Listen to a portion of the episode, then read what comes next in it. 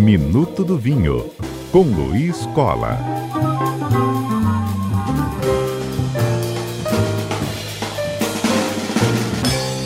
Luiz Cola conosco ao vivo para o nosso Minuto do Vinho. Tudo bem por aí? Tudo certo. Ótimo, Luiz. Conosco aqui a gente tem esse espaço para informação e com a sua ajuda entender um pouco mais sobre os acessórios que circundam esse mundo do vinho. Luiz, o que, que a gente poderia destacar para entender um pouco mais, inclusive, sobre esses acessórios? Pois é, né? No programa passado a gente fez o Tira Dúvidas e antes a gente falou da, das adegas climatizadas, que nesse tempo de pandemia, para as pessoas guardarem seus vinhos e consumirem em casa, né? Que uhum. ninguém está podendo sair muito. A ideia de falar sobre os acessórios hoje seria justamente complementar isso daí. Bom, é, existem inúmeros gadgets, traquitanas aí que o pessoal vende para o vinho, mas eu diria que três deles são fundamentais. Um bom saca-rolha, sem ele você não abre a garrafa, né? Uma boa taça, partindo do pressuposto que, que elas valorizam o vinho. As pessoas às vezes dizem, ah não, pode ser qualquer copo, qualquer taça, faz diferença. Eu já, eu já até fiz recentemente alguns, alguns testes nesse sentido. Lógico que com um vinho simples, muito comum, não vai, não vai mudar muita coisa. Mas se você vai abrir uma garrafa melhor, numa ocasião especial, vale a pena uma boa taça e, entre os saca-rolhas e a, a taça, o uso do decanter não é obrigatório em todos os casos, mas muitas vezes ajuda também a melhorar o vinho. Bom, então, começando pelo saca-rolha. É, tem um monte de modelo, modelo com, com gás, modelo elétrico. É, esquece essa bobagem. Procura um bom saca-rolha de dois estágios, aquele que as pessoas encontram com os garçons aí, que ele tem um... A gente chama de dois estágios porque ele tem um, um mecanismozinho que você coloca. É, ele é do, tem uma dobradiçazinha, você coloca o primeiro estágio para tirar os primeiros aí... É, um centímetro do vinho, e com o segundo estágio você levanta o restante, faz uma alavanca. É muito fácil utilizar, funciona muito bem. É, esses outros modelos aí, muito, muito cheio de, de nove horas, acaba a pessoa gastando dinheiro com uma coisa que não é importante. Uhum. Eu diria aí que com trinta reais você compra um ótimo saca-rolha, né? Acho que esse é o, o quesito básico. Ótimo. É, na sequência... Falando de decanter, cabe sempre é, destacar novamente a finalidade dele. Serve para vinhos jovens para você aerar o vinho, ou seja, você aumentar a mistura do oxigênio com o vinho recém-aberto. É, o oxigênio é inimigo do vinho no longo prazo, mas no curto prazo ele ajuda a dissipar algum aroma, é, vamos dizer assim, um tanto... O próprio aroma do álcool, vai, vai, o volátil vai se perdendo na medida que você abre o, o vinho, e ajuda a, esse oxigênio a melhorar os aromas agradáveis do vinho, como se diz, acorda o vinho, né? Esse sopro de oxigênio aí faz o vinho sair da sua, da sua dormência dentro da garrafa. Hum. E no caso dos vinhos mais velhos, antigos, que realmente precisam é, é, de um decanter no sentido original da palavra, de decantar mesmo, ou seja, separar a parcela sólida que o vinho acaba formando, principalmente aqueles que não são filtrados. Então, você fica, às vezes você bota o vinho na taça, finalzinho da garrafa, tem aquele monte de borra, aquele monte de resíduo. Você usa o decanter para justamente separar da garrafa para o decanter essa parte sólida que você deixa dentro da garrafa, para justamente não, não estragar o visual do vinho. Do ponto de vista de, de paladar, não... não afeta nada. Você vai sentir, eventualmente, uma textura, mas não é nada que vai comprometer a apreciação do vinho, certo? E o, o último deles, a taça. A taça, é, no mesmo sentido do decanter, principalmente na situação em que a pessoa, às vezes, não está com um decanter disponível, ela funciona de maneira semelhante quando a gente está aerando o vinho num decanter. Uma taça de bojo maior ajuda com que os aromas do vinho, especialmente quando a gente gira um pouco a taça, é, vale um parênteses aqui, é, girar a taça não tem nada de snobismo, também não tem nada de, de, de misterioso. Basicamente é para ajudar esses aromas voláteis do vinho a vir para o seu nariz. Como eu já falei em outras ocasiões, o, o, perceber o, o, o aroma do vinho prepara nosso paladar para o que vai vir. Ou seja, essa preparação contribui com que a percepção no, no, no, no, na língua, no palato, do sistema gustativo, seja mais ampliada, né? Então é a diferença de beber, jogar na goela de uma vez e você degustar. Tem todo um conjunto de, de situações que você usa o seu sistema olfatório e gustativo para poder apreciar melhor o vinho, né?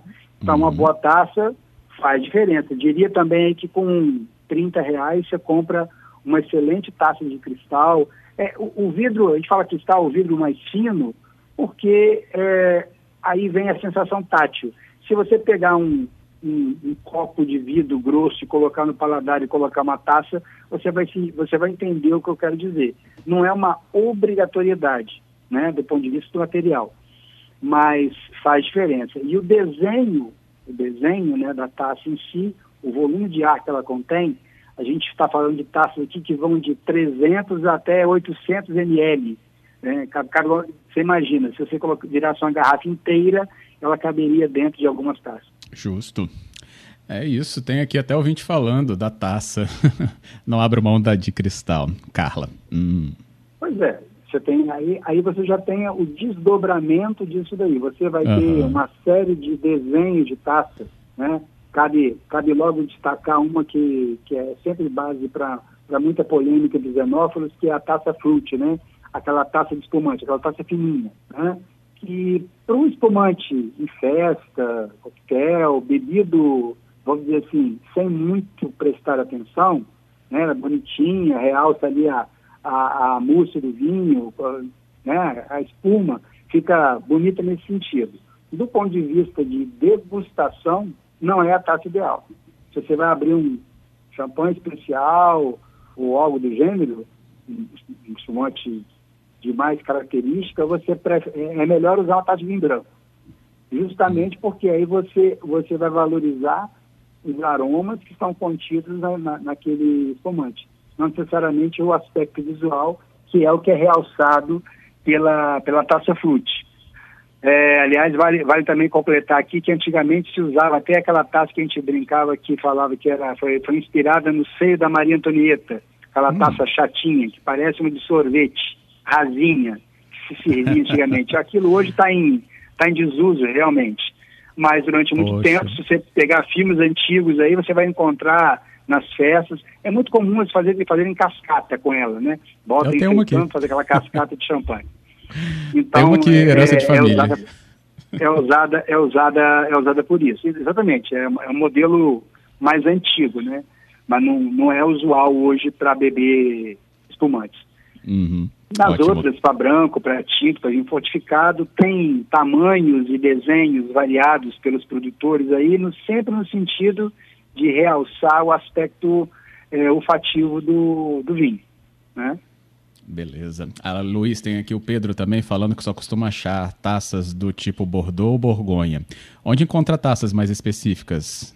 É, se tem uma dica para isso, ou formatos diferentes? Olha, eu, eu, diria, eu diria que a taça padrão Bordeaux, padrão Borgonha, elas cobrem aí, vamos dizer assim, oitenta por cento dos vinhos. Se, ele, se a pessoa considerar mais uma taça genérica padrão branco, ah, vamos supor, já que ele citou especificidade aí, procura uma taça de padrão Chardonnay, que vai cobrir Riesling e todos os outros brancos, vai uma de Bordeaux e uma de Borgonha, ele praticamente vai cobrir noventa e cinco por cento da, da, da, das variedades. Agora, para um vinho do Porto, para um vinho de Jerez e tal, normalmente se usam copitas menores, é um, uns copinhos, quase como se fossem aqueles cálicezinhos de, de licor, não é exatamente igual, no rádio não dá para demonstrar, mas é um copo menor, porque como esses vinhos têm muito álcool, né, e você acaba concentrando melhor o, os aromas do vinho nessa, nessa copita, como eles,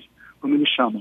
Ah, o Instituto do Vinho do Porto até uma, é, fez um projeto lá com, até com o arquiteto Álvaro Cisa, para desenvolver um modelo adequado para o específico vinho do Porto, que também é uma tacinha menor, deve caber aí uns cem, cento e dez mililitros, e você serve, lógico, normalmente de um terço à metade da taça, nunca você ultrapassa isso, cabe ressaltar esse aspecto também.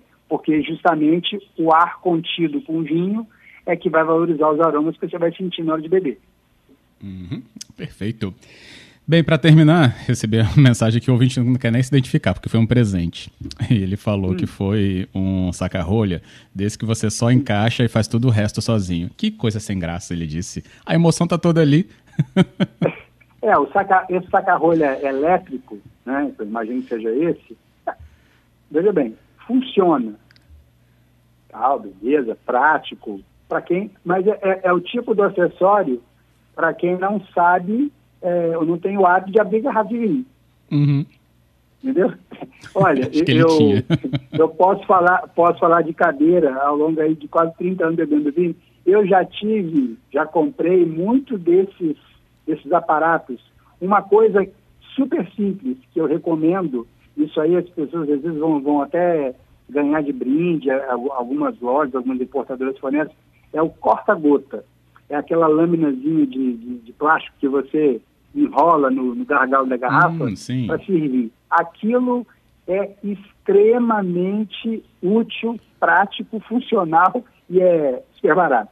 Porque evita aquela gotinha maldita que você acaba de servir, na hora que você levanta a garrafa, ela vem e cai na, na blusa da pessoa, no, na mesa, entendeu? Então, esse, esse pequeno acessório realmente é muito funcional. Agora, termômetro, é, olha, até, até um, um balde para quando um, você vai colocar gelo para climatizar melhor um, um espumante e tal, uhum. funciona. Agora, Luiz, eu vou pedir é, para você um... falar só sobre essa conclusão depois do Repórter C B N, então. Tudo bem. Sequências de três e quatro não podem nos derrubar. Então, quatro e trinta e quatro aqui na tarde da C B N, voltando com o Luiz Cola, falando aqui sobre justamente esse mundo do vinho com a gente, no nosso Minuto do Vinho. E no caso hoje, né, os acessórios, a gente já falou um pouco do saca-rolha, da taça, do decanter, mas aí o ouvinte nos provocou, inclusive relatando a sua própria experiência de um saca-rolha elétrico. Ele falou, ó, oh, a emoção tá toda ali, então, muito sem graça. Ele achou aí Luiz falando, né, sobre o corta-gota, esse sim, primordial, então, né, Luiz? É, eu acho que é um negócio super... É, pode passar até desapercebido pelas pessoas, mas é, eu, eu costumo, às vezes, organizar muita degustação, porque abrir aquele monte de taça, servir um pouquinho, mas aquilo é extremamente funcional para você não, não, não sujar a mesa, não, não fazer, dar, aquela, dar, dar aquele pingo desagradável na roupa de um convidado, bem que agora ninguém está podendo convidar ninguém na sua casa, mas enfim, é. Fica valendo para quando puder. Isso. E então, aquilo, aquilo pegou, você acabou de usar, você passou uma água, ele é de, ele é de um acetatozinho, né, flexível, você lavou, guardou na gaveta, pode usar quantas vezes quiser, não, não tem, né, e encontra, super, até no supermercado às vezes encontra, super baratinho, vem um kitzinho com cinco, acho que custa é, cinco, seis reais, mas é, um, um, é uma coisa realmente prática, até, até para mim que tenho muito hábito de abrir garrafa e tal, às vezes infelizmente, dá um pingo no lugar errado, o corta-gota evita isso tremendamente, funciona hum. muito bem. Boa, e, e você falava do termômetro e balde, né? Ah, sim, o termômetro, é, bom, eu hoje, como se diz, eu digo que o termômetro está na minha mão, né? eu, eu, abraço, eu abraço com a mão a garrafa, eu já sei mais ou menos a temperatura que está, e também, é, o vinho vai mudar de temperatura, a gente vive numa cidade quente, né? Você vai servir na temperatura ideal, e ele vai, ter uma, ele, vai, ele vai subir a temperatura mesmo. Ou seja, tá um pouco, se o serviu está um pouco gelado, espera um pouquinho. Está um pouco quente, você vai lá, bota um pouquinho no, no, no balde com água e gelo para dar uma refrescada. No mais, funciona. Aquela história da temperatura ambiente, que é dezoito graus lá na, no, no século dezenove, lá, lá na Europa, não, não vale para a gente, né?